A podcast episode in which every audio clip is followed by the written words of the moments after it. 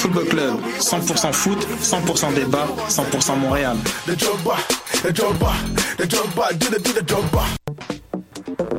Vous en avez assez de faire des photos moches? Écoutez Objectif numérique où on vous donne des conseils, on teste des produits, on vous tient au courant des dernières nouvelles en matière de photographie et on vous suggère des sites ou des photographes à suivre. Tous les samedis, 13h. Voyage au bout de la nuit, c'est ton émission d'ambiance nocturne sur le Nightlife Underground montréalais. Découvertes musicales, chroniques culturelles et idées de sortie pour divertir tes nuits urbaines. Voyage au bout de la nuit, c'est l'émission nocturne de choc.ca. Eh, j'ai un plan pour voir et écouter des shows gratuitement toutes les semaines. Le studio, c'est le podcast live de choc.ca. Toutes les semaines, retrouvez le meilleur de l'alternative musicale québécoise pour une session live et une entrevue. Vous pourrez suivre l'émission tous les mardis à 17h30 en vidéo direct sur le Facebook de choc.ca et en audio sur le site internet de la station. Et si vous avez manqué l'émission, pas de problème, retrouvez le studio sur nos plateformes podcast et en vidéo sur YouTube. Musique.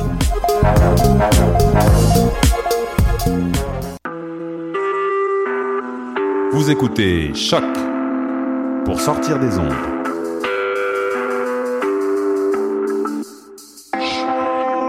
Podcast, musique, découverte. Sur choc.ca. La musique au rendez-vous. Qui était le premier sur Terre? C'était l'œuf ou la poule? Moi, je pense que c'est l'œuf. Moi, non, moi, non, je qu'elle sorte de quelque part, la poule. Parce que la poule, elle prend des Mais pourquoi c'est la nuit Elle est bien née quelque part, d'un œuf. Alors c'est quoi? C'est l'œuf ou la poule? L'œuf ou la poule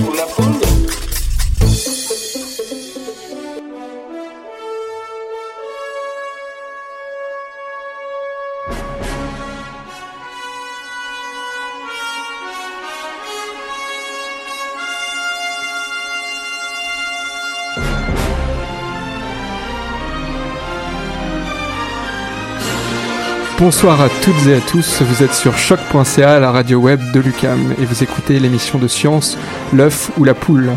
Ce soir, nous partons aux confins de l'univers pour nous confronter avec la mort. Pas de panique, toute l'équipe de l'œuf ou la poule se porte bien. Enfin, je crois, ceux qui sont autour de moi ce soir le, sont en pleine forme. Les corps en décomposition que nous allons observer ce soir sont euh, des planètes en orbite, ou peut-être une seule planète, ou peut-être même pas une planète en orbite, autour d'une naine blanche. Et pour cela, nous recevons Patrick Dufour, qui est professeur adjoint au département de physique de l'Université de Montréal et co-auteur de la publication, publication pardon, qui fait état de cette découverte. Bonsoir Patrick Dufour. Bonsoir. Donc nous parlerons de ça dans la deuxième partie de l'é- de l'émission. C'est notre sujet du soir. Et euh, découverte qui fait d'ailleurs partie du palmarès 2016 de Québec Science. Nous avons d'ailleurs avec nous l'auteur de l'article dans Québec Science, Mélissa Guillemette. Bonsoir. Bonsoir. Et tu nous parleras aussi ce soir des, euh, du sommaire de, du magazine euh, Québec Science pour janvier-février. Exactement, notre super numéro sur le froid. Très bien, nous verrons ça en fin d'émission. Et c'est le grand retour d'Élise Caron-Bedouin également. Et Élise, elle est pas contente ce soir parce que Élise, tu nous parles contente. de ce méchant gros voisin pas gentil qui rappelle un peu d'ailleurs des mauvais souvenirs aux scientifiques canadiens. En effet, on parle de Donald Trump. Et voilà, c'était le sommaire de l'émission. C'est parti pour ce soir dans L'œuf ou la poule. Bonsoir Elise. Alors en effet, tu es de retour ce soir avec ta chronique environnement et tu ne pouvais pas te passer, disons, tu pouvais pas passer sous silence les premiers jours de Donald Trump en tant que président américain. Mais oui, bonsoir Karine, tout le monde. Euh, Ça me fait plaisir d'être de retour avec vous après un, un long moment. Euh, donc, je dois avouer que ça m'a pris plusieurs semaines, de un, pour digérer la nouvelle élection euh, de Donald Trump aux États-Unis, puis cogiter sur comment est-ce que je vais parler de ça à l'émission. Donc, en tant que scientifique, euh, peu importe la discipline, je pense que ce changement d'administration, c'est pas vraiment positif. Euh, on sent qu'on entre dans une période de noirceur pour les quatre prochaines années. Donc, le mépris des faits et de la science semble être la ligne directrice, euh, la ligne de conduite de Trump et de son équipe. Donc, par exemple, Sean Spicer, qui est le nouveau secrétaire d'État, a stipulé que parfois on peut être en désaccord avec les faits. Maintenant, un extrait qui résume bien ce déni des faits par l'administration Trump. Do you believe that climate change is caused by the emission, by carbon emissions, by human activity? Senator, as I indicated, you weren't in here during my opening statement, but as I indicated in my opening statement, uh, climate, the climate is changing, and the human activity contributes to that in some manner. In some manner. Yes, sir. 97% of the scientists who wrote articles in peer reviewed journals believe that human activity is the fundamental reason we are seeing climate change. You disagree with that? I believe the ability to measure with precision the degree of human activity's impact on the climate is subject to more debate on whether uh, the climate is changing or whether human activity contributes to it. While you are not certain, the vast majority of scientists are telling us that if we do not get our act together and transform our energy system away from fossil fuel, there is a real question as to the quality of the planet that we are going to be leaving our children and our grandchildren. So you are applying for a job as administrator for the EPA to protect our environment. Overwhelming majority of scientists say we have act, got to act boldly, and you're telling me that there needs to be more debate on this issue and that we should not be acting boldly. No, Senator, as I've indicated, uh, climate, the climate is changing, and human activity. But you haven't told me that. why why you think the climate is changing. Well, Senator, the job of the administrator is to carry out the statutes as passed by this body and to. Why is the climate changing? Senator, in response to the CO2 issue, uh, the EPA administrator is constrained by statutes. I'm, not, I'm asking your personal opinion. My, my personal opinion is is immaterial. To the, really? To, to, the job of to the job of you are going to be the head of the agency to protect the environment, and your personal feelings about whether climate change is caused by human activity and carbon emissions? Donc, dans cet extrait, on assiste à un échange entre Bernie Sanders, vous l'avez peut-être reconnu, qui est sénateur de l'État du Vermont et qui était candidat aux primaires démocrates, et Grill Scott, qui est le nouveau dirigeant de l'EPA, donc l'Agence de protection environnementale, et aussi un climato-sceptique bien assumé. Hmm, donc la nomination de ce dernier à la tête de l'EPA n'est qu'un exemple parmi la liste impressionnante de choix plus que douteux faits par l'administration Trump en matière d'environnement et de sciences. Oui, donc euh, dès sa première semaine en poste, les 2000 scientifiques et employés du ministère de l'Agriculture ont reçu l'ordre de ne publier aucun document public tel, on parle ici de communiqués de presse, des documents explicatifs, l'utilisation des médias sociaux. Donc la grogne qui s'en est suivie euh, par la suite a pris d'assaut les médias sociaux et la décision a renversé quelques jours plus tard. Mais même son cloche à l'EPA, où non seulement les employés n'ont pas le droit de parler publiquement de ce qui se passe à l'agence, mais tous les contrats et subventions ont été suspendus. Donc l'administration Trump a même poussé l'audace à vouloir retirer la page consacrée au changement climatique sur le site web de l'EPA, directive qui a été mise sur la glace depuis mercredi. À noter cependant que cela a déjà été fait sur le site de la Maison Blanche, ainsi que toute allusion aux droits des LGBT pour lesbiennes, gays, bisexuels, transgenres. Donc on, as on assiste à une guerre à peine voilée contre la science, les scientifiques et la prise de décision basée sur des faits. Et donc, dans tout ça, Elise, où va être ta bonne nouvelle? Bon, je sais que ces stratégies en rappellent amèrement l'époque Harper au Canada, euh, mais la bonne nouvelle est le soulèvement non seulement populaire, mais provenant des scientifiques œuvrant au sein de ces agences américaines. Donc, depuis ces mesures baillons, des employés anonymes de l'EPA, la NASA, le ministère de l'Agriculture, le National Institute of Health et les parcs nationaux ont mis sur pied des comptes Twitter de résistance ou rogue accounts. Oui, oui, comme dans Star Wars. Donc, l'objectif est de contourner la censure imposée par le nouveau, le nouveau gouvernement, de divulguer les données scientifiques et de l'information sur les changements climatiques, entre autres, et tous les enjeux scientifiques importants. Donc, au moment de préparer ma chronique il y a deux jours, ces comptes avaient plus de 2 millions d'abonnés et ça augmente d'heure en heure. Oh, wow! Eh bien, merci beaucoup, Élise. C'est plaisir. Pour ta chronique. Et on se retrouve dans, dans deux semaines. Dans deux semaines. Maintenant. et donc, comme tu le disais, la résistance euh, des scientifiques contre Trump s'organise. Donc il y a un compte Twitter du NIH, mais aussi des marches dans plusieurs villes, euh, dont d'ailleurs Montréal, Montréal, qui oui. sont prévues. On connaît pas la date, mais On mais y arrive. C'est ça, exactement. ben merci beaucoup en tout cas.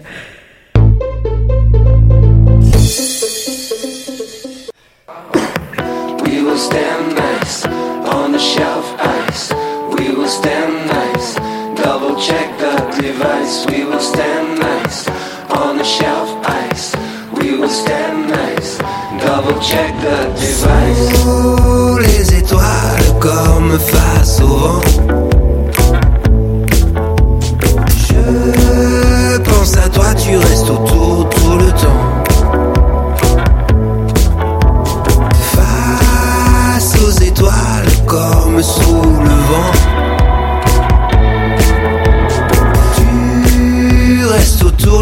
Pense à toi tout le temps.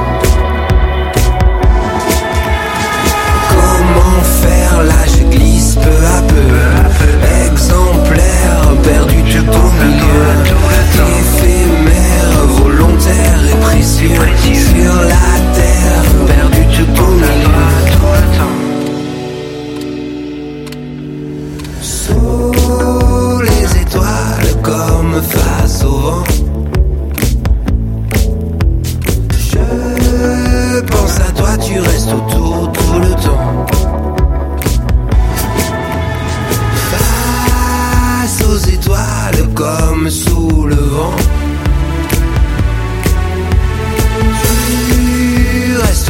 je pense à toi tout le temps.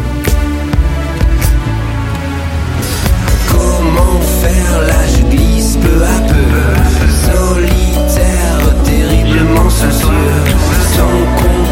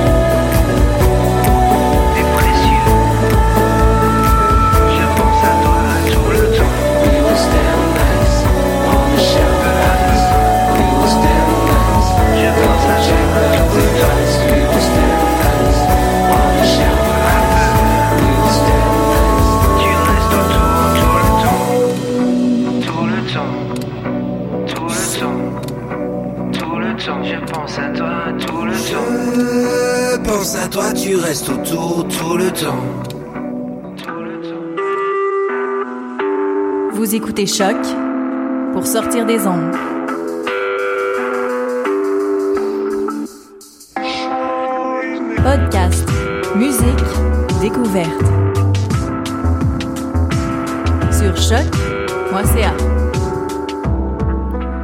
Et c'était Face aux étoiles de Gaëtan Roussel sur choc.ca dans l'œuf ou la poule. Et les étoiles, justement, on s'y on, s'y en va. Et euh, on va parler de l'observation des étoiles euh, aujourd'hui avec Patrick Dufour, professeur adjoint au département de physique de l'Université de Montréal et membre de l'Institut de recherche sur les exoplanètes. Bonsoir, docteur Dufour. Bonsoir. Alors, vous êtes notre invité ce soir parce que vous avez participé avec une équipe internationale à l'observation d'un système planétaire en décomposition. Exactement. Et euh, donc ce système planétaire en décomposition, il est autour de l'étoile, je regarde ma fiche pour pas dire de bêtises, WD 1145 plus 017. Mhm. Et c'est une première qui a donné lieu à une publication dans la prestigieuse, revue Nature. Ce n'est pas rien. Pardon. Et dans le magazine Québec Science. Et qui est sélectionnée comme une des découvertes de l'année 2016 par Québec Science. Exactement. Une autre prestigieuse publication. Tout à fait. non moins prestigieuse publication Québec Science. Alors cette étoile WD 1145 plus 017, où se situe-t-elle? Euh, je suis pas certain. Je pense que c'est dans la constellation de la Vierge. Euh, oui, c'est dans le ciel. Et 11, 11 45 017, ça veut dire. Ce sont les coordonnées, donc c'est l'ascension droite et la déclinaison dans le ciel. Ah bah je vous pose la Ah, question, dis mais donc. finalement la réponse La est dans réponse le, est dans la de l'étoile. C'est exactement où elle est alors. et donc, euh, je pense que tu l'as dit au tout début en introduction, cette étoile-là, donc je vais pas répéter son nom, mais c'est une naine blanche. Et alors, c'est pour ça que on vous a appelé, euh, vous, pour... euh, pour, parce que c'est votre spécialité finalement, l'étude de- des naines blanches. Et donc d'abord, c'est quoi une naine blanche? Euh, une naine blanche, ça se trouve être euh, le stade final de l'évolution de la majorité des étoiles. euh, 97% des étoiles de la galaxie vont terminer leur vie euh, sous forme d'étoiles naines blanches. Donc, euh, essentiellement, une naine blanche, c'est- un cœur d'étoile morte. Donc, euh, quand une étoile va terminer de, brûler, euh, faire des réactions nucléaires en son centre, mais les, les cendres résiduelles de cette réaction nucléaire-là, c'est ce qu'on appelle le cœur de l'étoile.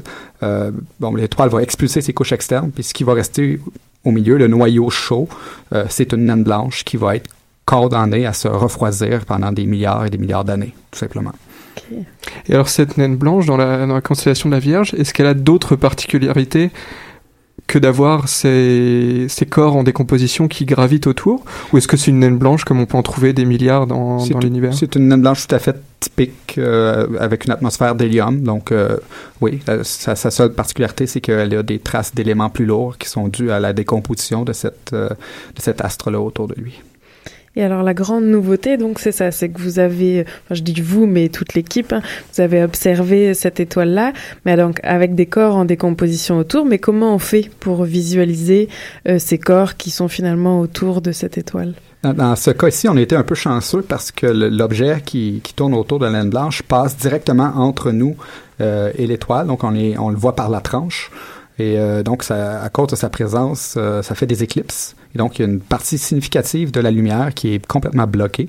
Et euh, donc, euh, nous, sur Terre, ce qu'on voit, c'est une variation importante de l'intensité lumineuse. Et dans ce cas ici, c'était une variation de l'ordre de, de 40 à 50% de la lumière de l'étoile qui était bloquée à chaque fois que, que la planète ou l'astéroïde ou l'objet en décomposition passait entre, entre nous et l'étoile. Oui, ça c'était super bien expliqué dans justement euh, l'article de, de Québec Science. Et je dis pas ça parce que t'es là, Mélissa. C'est bien, Karine, c'est bien, continue. mais d'ordinaire, euh, vous aviez l'air de dire que c'est souvent l'intensité lumineuse varie, mais de 1% ou 2%, pas quelque chose de not- notable, mais là 40%. Oui, c'est assez spectaculaire. Dans le cas, par exemple, de Kepler, qui, qui est un satellite qui était dédié pour essayer de découvrir des, des planètes autour de d'autres étoiles, les, les signaux qu'on s'attend à trouver, c'est de l'ordre d'une fraction de 1%.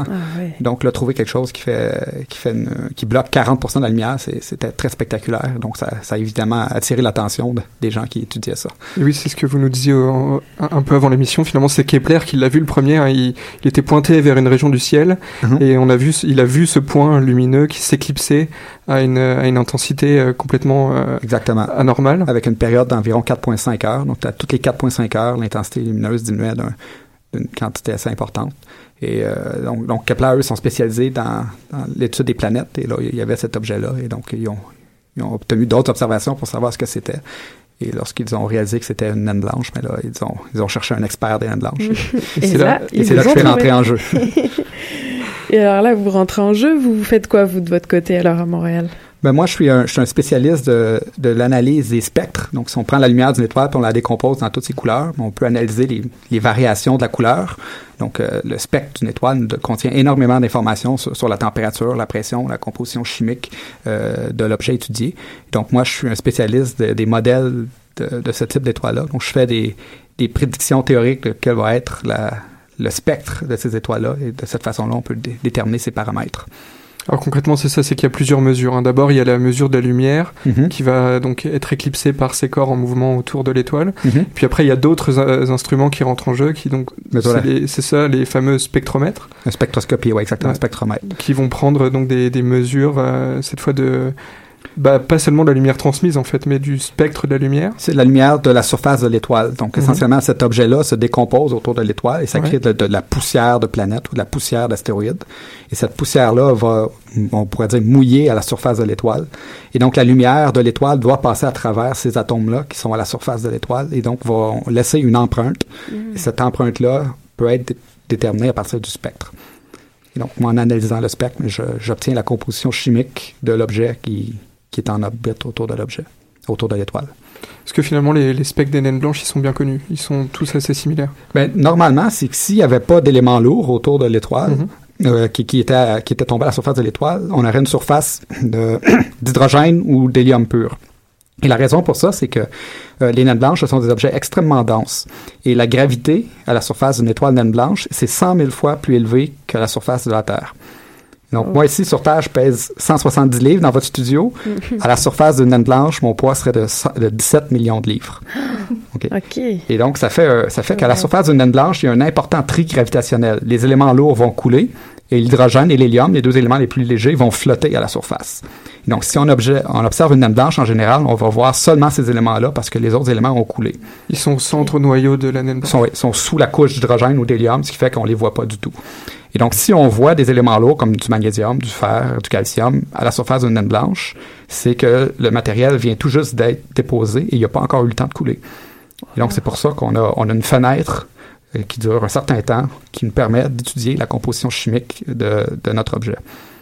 Et alors, est-ce qu'on sait d'où viennent ces débris? Est-ce que c'est des, débris de planètes ou est-ce que c'est d'autres euh, d'autres étoiles ou des astéroïdes? Comment Et puis, comment on peut être certain de ce qu'on observe? Dans, le cas qui nous occupe, on pense que ça serait un objet assez gros, au moins de la, masse de Cérès, qui est le plus gros astéroïde dans la ceinture entre Mars et Jupiter. Peut-être un peu plus, peut-être c'est une, mini-planète. Euh, c'est pas évident de déterminer la masse avec précision, mais on sait que c'est quand même relativement gros. Donc, euh, typiquement, ça serait un objet qui aurait survécu à la phase de géante rouge, lorsque l'étoile est, est devenue une géante rouge. Et une fois que l'étoile est devenue une naine blanche, plusieurs objets qui sont encore euh, autour euh, de l'étoile en orbite. Et suite à une perturbation gravitationnelle, mais cet objet-là a été euh, Attiré. attiré et envoyé vers l'étoile. Et c'est à ce moment-là que, que la gravité a fait son œuvre. Donc, la gravité à la- près de la naine blanche est tellement forte que- qu'elle peut littéralement déchiqueter, déchiqueter euh, l'ob- l'objet. Et donc, qu'est-ce qu'on a ici? Qu'est-ce qu'on assiste présentement? C'est l'objet qui est en train de se faire déchiqueter au tout début de, de son approche. Et c'est ça donc là qui est, qui est vraiment la, la grande nouveauté de cette étude, parce que finalement, si j'ai bien suivi, on, on observe déjà des naines blanches avec des disques de débris qui gravitent autour, Mhm. on n'avait jamais a- assisté au phénomène en direct. Exactement. C'est que le disque, en tant que tel, une fois qu'il est formé, il peut, on sait pas, c'est encore, c'est encore euh, débattu, mais ça peut durer de l'ordre de, de un demi-million à un million d'années. OK. Et là, là qu'est-ce qu'on a ici? C'est on, on le capte directement au début, dans les premières deux ou trois années euh, de formation. Donc, ça, pour ça, c'est, c'est, c'est très spectaculaire. Donc là, il y a 2-3 ans pour faire toutes les mesu- mesures possibles, et, après, il y aura plus qu'un un champ de débris minuscule qui va tourner autour. Euh, éventuellement, oui. Mais dans combien de temps? Est-ce que ça va prendre deux ans, quatre ans, cinq ans? On ne sait pas. Euh, on continue d'observer. On sait que ça dure au moins deux ans. Donc, déjà là, ça nous apporte certaines contraintes sur, euh, sur la densité de ces objets-là et sur, sur la, l'orbite de l'objet. Euh, si dans cinq ans, ça disparaît, mais on, on- on va être capable de mieux contraindre nos modèles. Si ça continue 10, 20, 30 ans, mais on, on va, on va être capable de dire, ben, finalement, c'était peut-être plus gros qu'un astéroïde, c'était peut-être gros comme une planète. Euh, bref, euh, l'avenir nous dira qu'est-ce qu'il y en a exactement. Là, vous avez déjà une idée du, du volume un peu? Je sais pas si on parle de volume dans ces cas-là, mais ou de masse. Ou... On a, on a certaines limites qu'on peut obtenir parce que si l'objet était plus gros qu'une certaine euh, quantité, mais il y aurait des perturbations gravitationnelles sur d'autres Ah, objets environnants et on, on ne voit pas ça, donc ça me permet de contraindre. Mais on estime que c'est dans les alentours de, de la masse de Cérès. Ok. Et si vous deviez les décrire, est-ce que c'est plus des, des objets sphériques? Est-ce que c'est de toute forme? Est-ce que c'est... Dans le cas qui nous occupe, c'est probablement suffisamment massif pour être sphérique. Euh, puis la composition est tout à fait typique de, de celle d'une planète comme la Terre. Donc, euh, oui. Alors c'est c'est sphérique, mais il y a une longue, il y a une longue traînée derrière, hein, c'est ça, de, de, de- débris plus, plus en plus petits Oui. qui suivent cette grosse Donc, ouais, masse. il y a une queue, donc c'est la, la, la décomposition de notre astre crée un- de la poussière et des gaz. C'est ça qui suit en arrière, qui forme une longue queue qui est, qui est quand même assez euh, plusieurs dizaines de millions de kilomètres, de milliers de kilomètres. Ouais. Et elle- Ça donne une idée de l'ampleur de, Oui, de oui. la masse de l'objet qui Mhm. était euh, présent au départ. Oui. Et là, j'ai une question peut-être un peu plus théorique, mais qu'est-ce que ça nous apprend sur notre système solaire à, à nous, ce, ce type d'études Euh, évidemment, un Euh, objet. Système planétaire, pardon. J'ai dit Oui. système solaire, en tout cas. Oui. Ça, revient peut-être au même. Mais... Un, un objet individuel, c'est sûr que ça ne dit pas grand-chose, mais lorsqu'on en observe des dizaines et des dizaines, mais éventuellement, on va être capable de faire des statistiques, être capable de voir est-ce que, est-ce que les planètes qu'il y a dans notre système solaire euh, sont typiques, puis ce qu'on trouve ailleurs, est-ce que c'est, représentatif de ce qu'on a dans notre système solaire? Donc, euh, présentement, ça semble indiquer que, que tout ce qu'on a ici est, est tout à fait typique et on, on trouve à, à peu près le même genre de diversité chez les objets euh, en décomposition autour des différentes naines blanches que, que l'on a dans notre propre système solaire. Ok. Parce que peut-être juste avant la pause, peut-être. Euh, juste une dernière question avant la pause Non, c'est même pas une question, mais c'est parce que euh, on le dira, on en parlera tantôt, c'est pour laisser le suspense, mais le Soleil est une naine blanche, par exemple. Non, le Soleil n'est pas une Ah naine non. blanche, mais le Soleil, dans 5 milliards d'années, Ah, va devenir euh, une naine blanche. Ah mince, il n'y a pas de suspense alors. Ah, non, J'ai la réponse. d'accord, d'accord. Bon, on va ça. voir ce qui va se passer après la pause, avant que le soleil devienne une naine blanche. Tout à fait. Allez, ben on fait euh, un court instant musical avant de reprendre l'entrevue.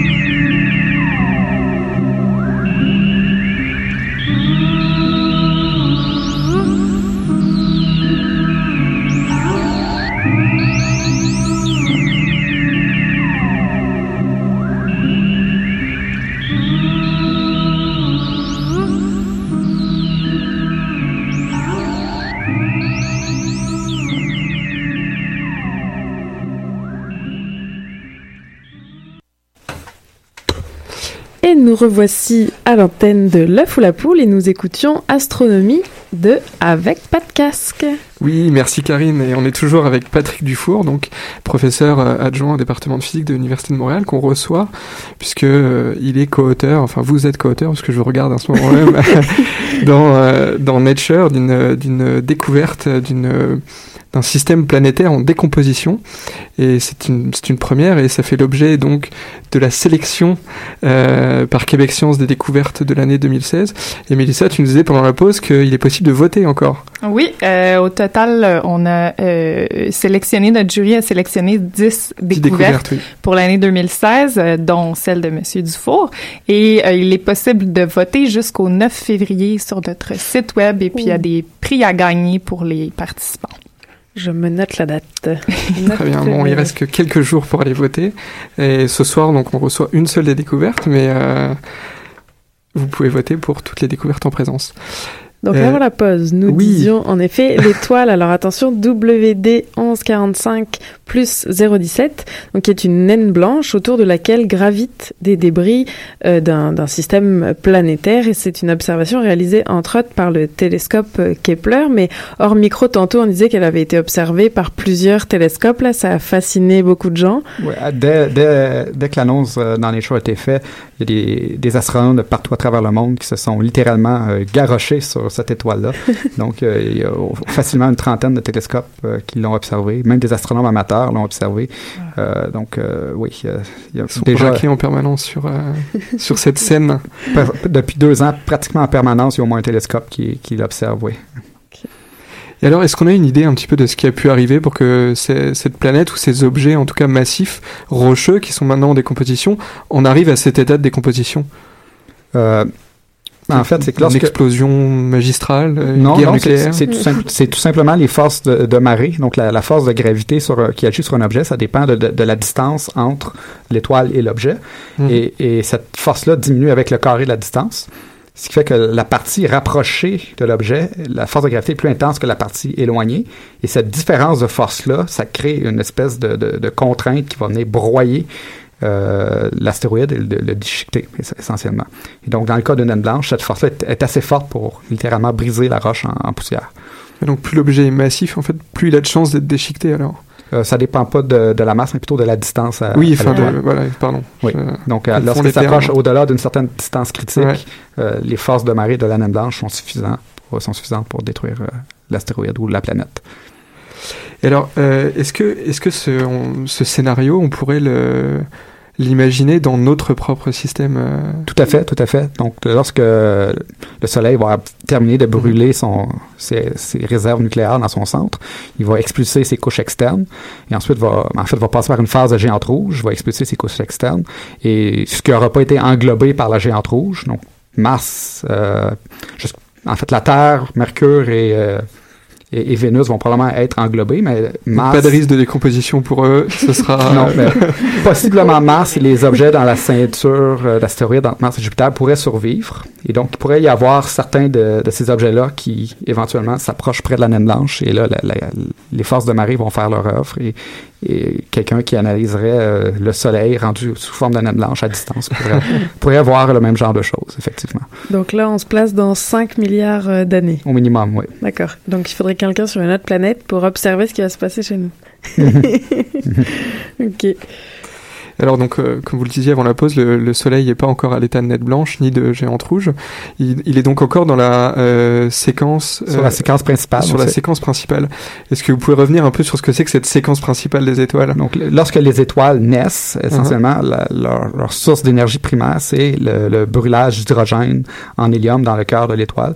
Donc, toutes les étoiles, lorsqu'elles naissent, c'est- leur source d'énergie primaire. Donc, lorsqu'une étoile brûle de l'hydrogène dans son cœur, on dit que c'est- c'est une étoile qui appartient à la séquence principale.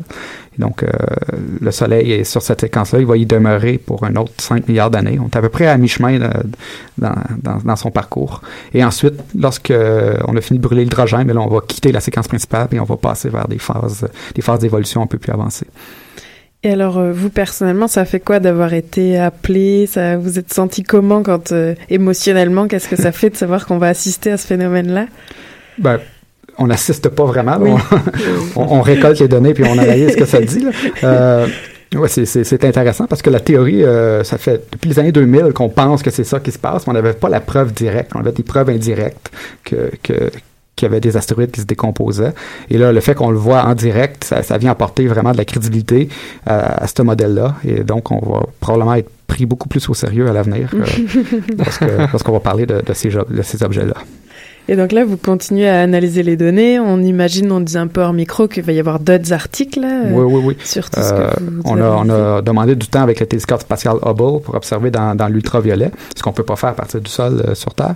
Donc, on a obtenu euh, deux fois du temps pour un total d'une une douzaine d'orbites, je crois.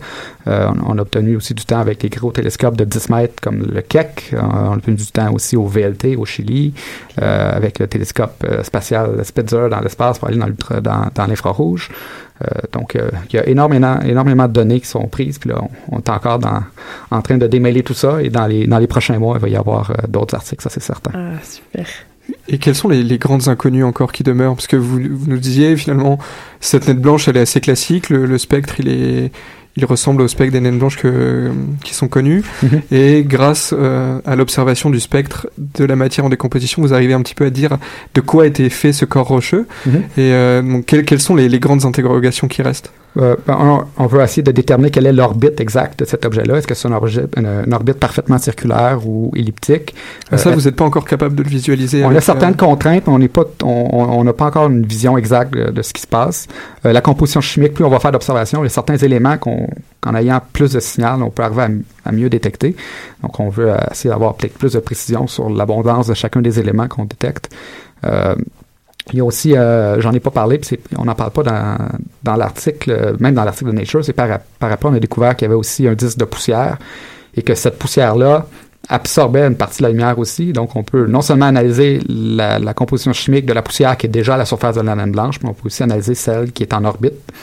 Donc, euh, il y a encore du travail à faire à ce niveau-là. Euh, donc, euh, c'est ce qu'on va essayer de, de- de mieux contraindre dans les, dans les prochains mois. Là. Maintenant, ça va être peut-être aussi d'aller comparer avec les autres naines blanches qui sont connues pour avoir des débris, savoir si c'est un peu le, le même type de roche qu'on retrouve. Oui, il y a ça aussi. Puis aussi voir si ça va changer dans le temps. Donc là, ça, ça fait deux ans que l'objet a été découvert. Euh, on peut imaginer que si c'est un- une grosse planète qui est en train de se décomposer, ben, on va d'abord arracher les couches externes qui vont avoir une composition différente que, que celle du noyau. Donc on peut imaginer que là, présentement, on arrache le, noyau- le manteau, si on veut, de la planète. Puis dans quelques années, lorsque le manteau est arraché, on va arracher le noyau. Et donc on pourrait s'attendre à peut-être avoir une composition en fer et en nickel plus, plus euh, changeante et non plus élaborée dans, dans 5 ou 10 ans. Je faisais des petits signes avec la régie. Une question un peu folle comme ça. Euh, on n'a plus moyen de, de savoir maintenant s'il y avait une, une trace de vie sur cette planète. Tout a Ah, été détruit. Absolument pas, non. On peut absolument rien dire à ce niveau-là, c'est dommage. Euh, ben, J'avais une petite question. En fait, euh, je me demandais, est-ce que le, le super télescope James Webb qui va arriver dans les prochaines années, est-ce qu'il va pouvoir vous aider? Euh, possiblement, quoique la compétition pour obtenir du temps sur ce télescope-là va être absolument féroce. Euh, mais on peut imaginer Mais que... vous êtes passé dans Québec Science. Et ça, sur le dossier, ça change tout. Euh, on peut imaginer que qu'il y avait peut-être parce que euh, à la surface évidemment ce sont des atomes qu'on voit mais on peut imaginer qu'en orbite on- il y a encore certaines molécules et certaines de ces molécules là pourraient avoir une signature dans l'infrarouge donc ça serait possible qu'on pourrait euh, détecter ou avoir d'autres contraintes sur le- quel type de molécules euh, étaient présents sur cette planète là à partir de l'infrarouge Est-ce qu'on s'attend à voir d'autres phénomènes comme celui-ci ou ah. Euh, jusqu'à date on en a un Ouais, c'est ça. Euh, ça souvent en science c'est comme ça, on en trouve un, après ça deux, puis après ça on en a 10, 20, 30. donc euh, ça en prend un pour commencer, puis là on sait où chercher puis comment chercher, puis après ça, euh, Ouais, ça, ça. ça déboule. Donc euh, jusqu'à date c'est un, un objet unique, mais on espère qu'il va y en avoir d'autres, puis après ça on pourra voir s'il se comporte de la même façon que celui-là. Ou, et, et c'est peu importe ce qui se passe, mais on va apprendre, on va apprendre certainement sur, euh, sur, sur l'évolution de ce genre de système. Mais alors, avant qu'on vous appelle pour ce projet-là, j'imagine que vous aviez d'autres naines blanches euh, à l'étude euh, Ouais, entre, oui. entre vos mains. Donc euh, là, on fait comment pour la gestion du temps entre vos projets d'avance, celui-ci? Euh, c'est pas évident. Je- je- J'en ai tout le temps plusieurs en même temps. Donc, ben pour ça, j'ai des bons étudiants. Je donne des projets à des étudiants. Puis c'est des gens qui font des maîtrises et des doctorats qui vont qui vont pousser ça. Puis moi, je vais je vais superviser le tout. Super. Est-ce que on a une dernière question, je pense, Damien? Oui, on a une dernière question pour vous. Euh, je ne sais pas si vous allez pouvoir analyser le spectre de cette question, mais en tout cas, euh, c'est une question piège. Pour vous, c'est l'œuf ou la poule? Oh J'étais pas prêt à ça. ah, c'est, le, c'est le but de la question. Oh. Je veux dire que c'est une superposition quantique des deux états. Ah, voilà, avec ça. Là, on, va, on, on vous laisse méditer là-dessus. bon, bah, en tout cas, merci beaucoup, euh, Patrick Dufour, d'avoir accepté euh, notre invitation. Et donc, on rappelle que vous êtes professeur adjoint au département de physique de l'Université de Montréal et membre de l'Institut de recherche sur les exoplanètes. Et bien sûr, on peut lire, certes, votre article dans Nature pour les plus téméraires, mais... Cherchez euh... pas de photos. Hein. Il y a... mais à tout le moins, on peut se, se renseigner avec l'article dans Québec Science écrit euh, par Mélissa Guillemette, journaliste à Québec Science qui est en studio avec nous. Et n'oubliez pas de voter. Ah oui, et n'oubliez pas de voter pour la découverte de l'année. Vous avez jusqu'au 9 février sur le site de Québec Science. Ben, merci beaucoup, Monsieur Dufour. Merci, c'est moi qui vous remercie. Merci.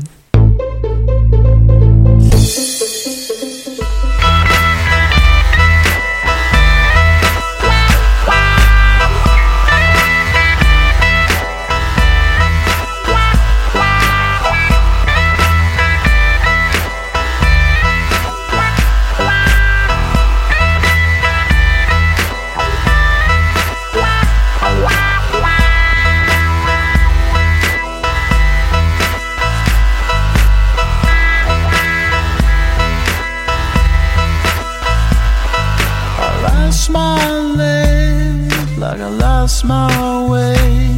So no loose ends, nothing to see me down.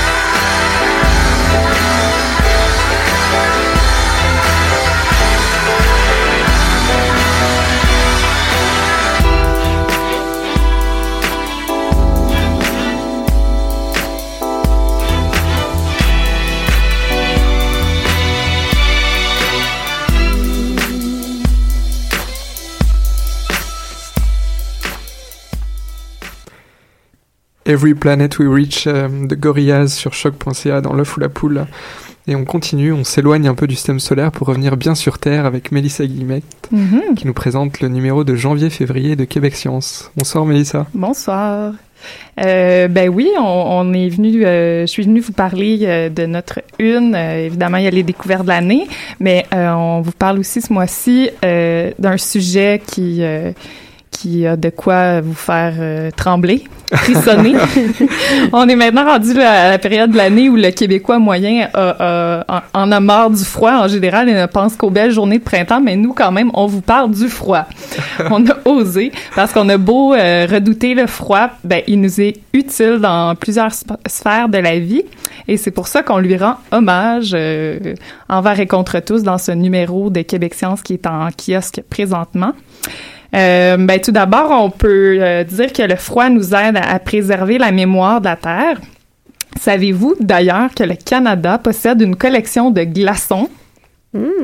Et oui. Euh, la- ben, en fait, c'est la Commission euh, géologique du Canada qui, euh, qui a créé cette collection-là dans les dernières décennies. Puis, elle est présentement, elle est présentement en train de la céder à l'Université de l'Alberta. Et en fait, c'est une collection, vous l'aurez deviné, de carottes de glace. Et si on mettait toutes ces carottes-là euh, l'une derrière l'autre, on obtiendrait un long cylindre de 1,3 km au total. Donc, c'est quand même une belle collection de glaçons de, wow. de grande qualité. Elles ont été récoltées où, euh, toutes ces carottes? Euh, proviennent euh, principalement des glaciers du Grand Nord canadien. C'est que les, les glaciers sont un peu comme des machines à remonter dans le temps. Chaque année, les couches de neige euh, totales qui tombent se compressent jusqu'à devenir de la glace. C'est comme ça que les glaciers se forment. Et chaque couche annuelle renferme toutes sortes d'informations sur le climat et tout ce qui était présent dans l'air finalement euh, quand la neige est tombée cette année-là. Et c'est comme ça, par exemple, qu'on a pu confirmer que de retirer le plomb de l'essence avait réussi à réduire la présence de cet élément chimique dans l'atmosphère. Donc, ça nous permet de, de découvrir toutes sortes de choses. Et puisque les techniques d'analyse, évidemment, se raffinent avec les années, euh, une carotte qu'on a euh, forée il y a 20 ans va nous apprendre aujourd'hui de nouvelles choses. Donc, c'est pour ça que c'est intéressant de les conserver. Et alors, euh, donc là, on, on sait, hein, même, même si certains le, le nient, que le climat se, se réchauffe et que c'est dû à l'activité humaine. Et de telles euh, conditions... Ça dépend des avis. Ouais, c'est ça, voilà. On peut toujours s'arranger avec les faits, Karine. c'est vrai, j'ai oublié. Alternative Les facts. faits Et donc oui, de telles collections, est-ce qu'elles sont pas encore plus importantes dans la mesure où ça se réchauffe? On va sans doute y en avoir, ça va se raréfier. Ouais, tout à fait. Euh, ben déjà dans plusieurs, euh, il y a plusieurs glaciers déjà où il y a de la fonte. Puis euh, chaque fois qu'il y a de la fonte, ce qu'on ce que les glaciologues m'ont expliqué, c'est que ça brouille un peu les données de, de, de la dernière année ou des dernières années. Euh, D'ailleurs, là, il y a un projet vraiment fou euh, qui a été lancé ces dernières années, puis qui, qui, qui en est vraiment à ses débuts là en ce moment. Et ça s'appelle Pro- Protecting Ice Memory. Puis c'est des, des glaciologues qui veulent construire une banque de carottes en Antarctique. On les stockerait là pour euh, plusieurs décennies, un- au moins 100 ans, 200 ans, 300 ans, pour que qu'on puisse les analyser euh, quand ces glaciers-là auront finalement disparu et, euh, et que les techniques d'analyse seront encore meilleures. Donc, il y a déjà un glacier du Mont Blanc qui a été foré et euh, les carottes, pour l'instant, sont entreposées en France, mais on prévoit les déménager en Antarctique dans une, euh, une cave qui va être faite en conteneur puis qui est en construction en ce moment. Et les carottes devraient y arriver en 2020. C'est flyé. c'est sûr. J'avais eu la chance de visiter un labo de glaciologie, ben justement en France, à Grenoble. Ah ben c'est c'est justement c'est eux.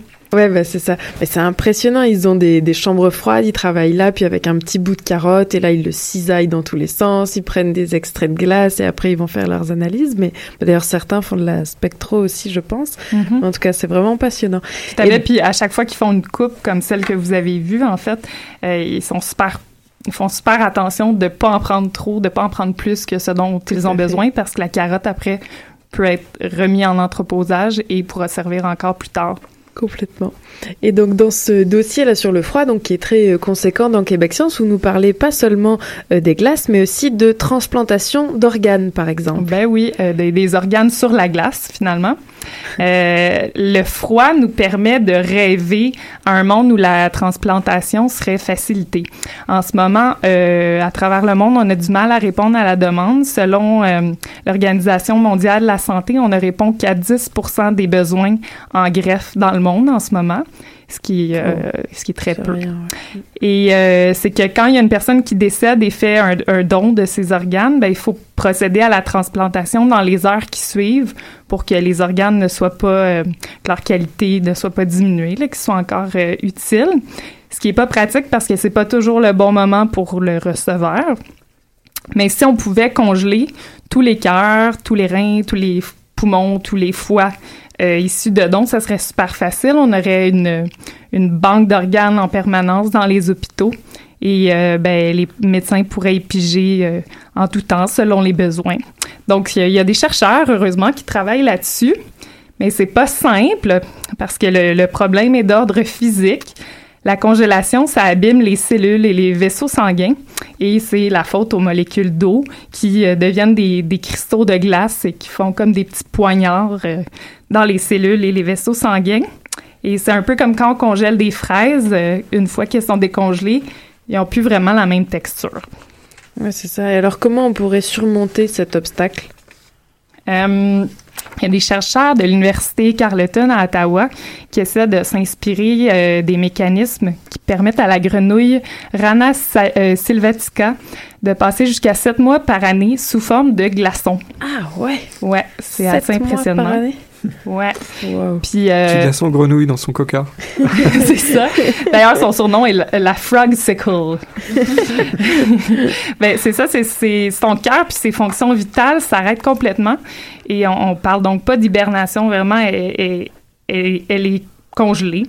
Et son secret, c'est, c'est le glucose. Son foie en libère euh, des quantités astronomiques quand l'hiver arrive. Les cellules se retrouvent donc remplies d'un sirop épais qui ne gèle pas. Il faut seulement trouver un moyen de répliquer ça dans un organe humain, ce qui est quand même difficile. On essaie de trouver une protéine antigel et d'ailleurs, apparemment, les chercheurs lognent du côté des produits qui sont ajoutés aux crèmes glacées pour éviter la formation de cristaux. Donc, euh, on se laisse inspirer euh, d'un domaine de recherche à l'autre. Mais d'ailleurs, c'est vrai qu'en laboratoire, pour conserver nos, ben, c'est pas à l'échelle humaine, c'est des tout petits organes, mais pour les conserver au mieux, on les conserve en effet dans du sucre pour faire en sorte que ça soit pas de l'eau, comme comme tu l'expliquais Mhm. très bien tantôt, qui forme des cristaux, mais du sucre et c'est plus doux. Mhm. Et euh, dès l'instant après, on peut sectionner les organes et s'en servir. Bref, mais Mhm. c'est pas pour des greffes. Donc on s'entend que le, le challenge est Non, pas mais le le, même. le principe euh, Tout à fait. est le même. Et donc, sinon, oui, on parlait de, de crème glacée. Alors, justement, en parlant de crème glacée, vous avez aussi un article dans le Québec Science sur le froid qui pourrait faire maigrir. Alors, ça, on ça m'intéresse. Je t'écoute. Il suffit de sortir dehors ce soir. Et de, de faire un petit peu de marche rapide. non, non, mais il faut quand même être prudent avec euh, avec ça parce que les études sur le sujet euh, on, avait vraiment de petits nombres de participants parce que c'est assez compliqué de convaincre des gens de- d'avoir froid. Euh, ben, il semble en, gros là, que la graisse brune soit activée quand on a froid. Et la graisse brune, ça c'est la bonne graisse dans votre corps. C'est celle euh, qui garde au chaud les nouveaux-nés et euh, c'est celle qu'on retrouve davantage chez les jeunes adultes minces aussi. Euh, sa couleur vient de sa concentration en mitochondries, euh, qui sont des petites usines euh, à énergie des cellules. Et quand il fait froid, les mitochondries de la graisse brune ont la capacité de produire de la chaleur, ce qui brûle des sucres et les lipides du corps. Un chercheur de l'Université Laval a ainsi habillé des hommes. Je ne sais pas si Damien, tu pourrais te proposer pour la, la, la suite, Euh, mais a ainsi habillé des hommes euh, de combinaisons dans lesquelles circulait de l'eau à 18 degrés Celsius pendant Ah, trois heures. Je sais pas si je vais pouvoir participer. 18, c'est même pas super.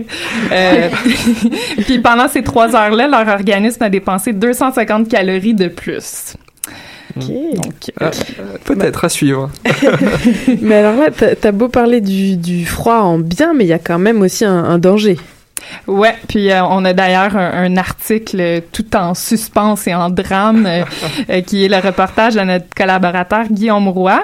Euh, il fait le récit d'une journée où son compagnon de ski euh, a été enseveli par une avalanche, puis lui il a cherché euh, sans le retrouver, puis finalement est allé trouver des secours pour l'aider. Puis il a appris à la dure c'est ce que l'hypothermie peut faire euh, au corps humain, puis c'est ce qu'il raconte dans son texte.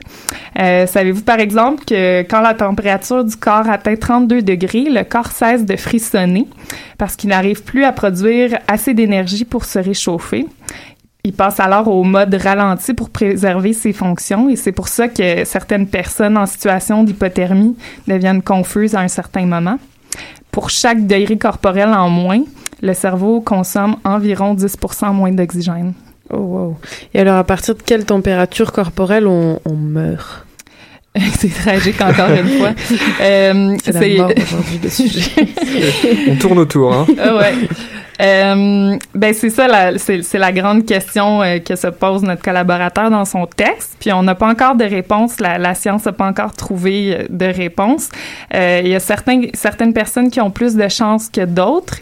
Euh, c'est le cas d'une radiologiste suédoise qui est restée coincée dans l'eau glaciale pendant 80 minutes en 1999. Euh, puis elle a réussi à, à- à respirer euh, grâce à une petite euh, poche d'air entre les roches et la glace. Euh, oui, c'est ça. Entre les roches et la glace. Puis, euh, à un certain moment, son cœur a cessé de battre, elle respirait plus. Euh, et sa température corporelle a baissé jusqu'à 13,7 degrés. On rappelle que la normale est de 37. Ça fait une sacrée chute quand ça. même.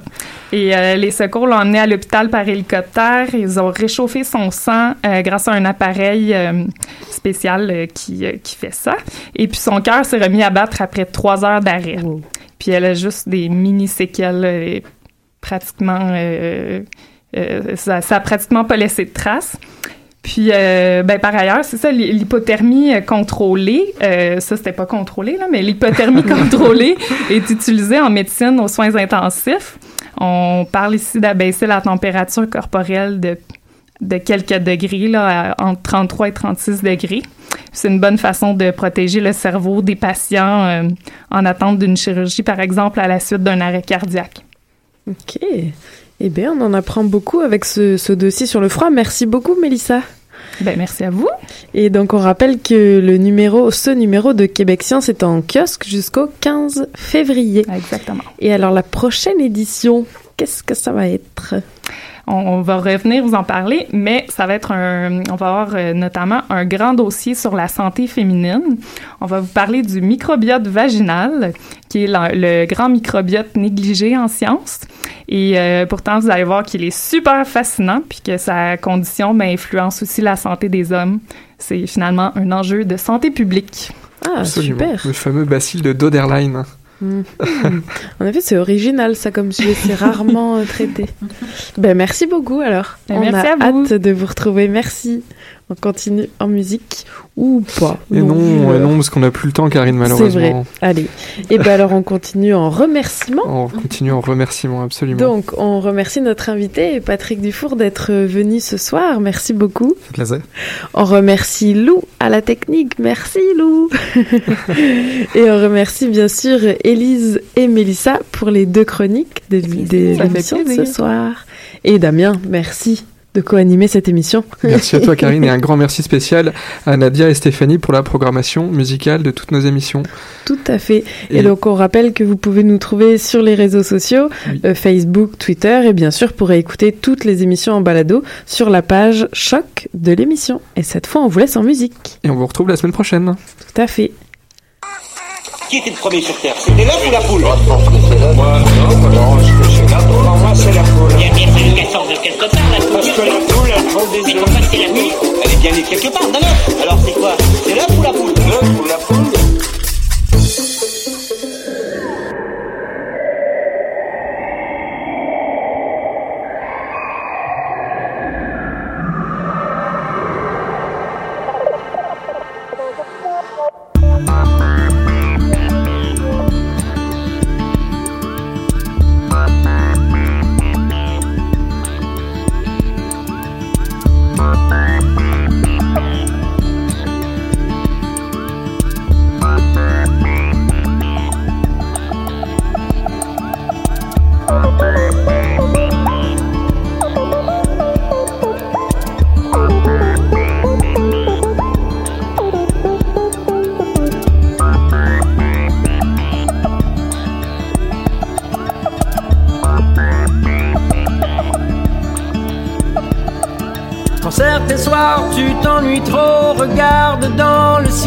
ciel, tu pourras voir comme une lumière qui avance lentement. D'abord on croit en une étoile, c'en n'est pas une, c'est moi dans un Spoutnik. Si tu penses que c'est trop petit pour un comme moi et mon gabarit, faut dire ce n'est pas mon corps qui voyage. Non, moi je suis dans mon lit, mais mon esprit lui Spoutnik.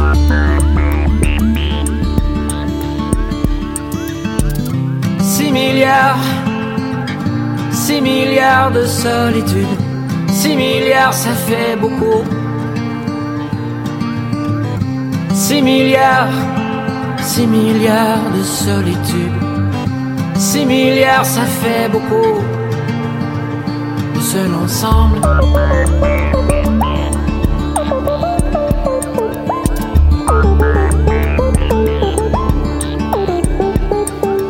Ce que j'y fais ne regarde personne, mais puisque tu me le demandes si gentiment, je vais te le dire ce que j'y cherche. Tout simplement juste un endroit à mettre à l'envers et poser mon Spoutnik.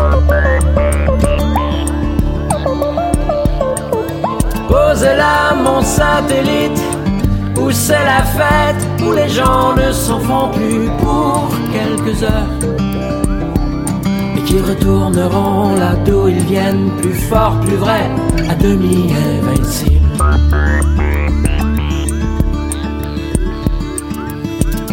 Six milliards, six milliards de solitude, six milliards ça fait beaucoup. Six milliards, six milliards de solitude. Six milliards, ça fait beaucoup. Seul ensemble, six milliards. Six milliards de solitude. Six milliards, ça fait beaucoup. Six milliards. Six milliards de solitude. Six milliards, ça fait beaucoup seul ensemble.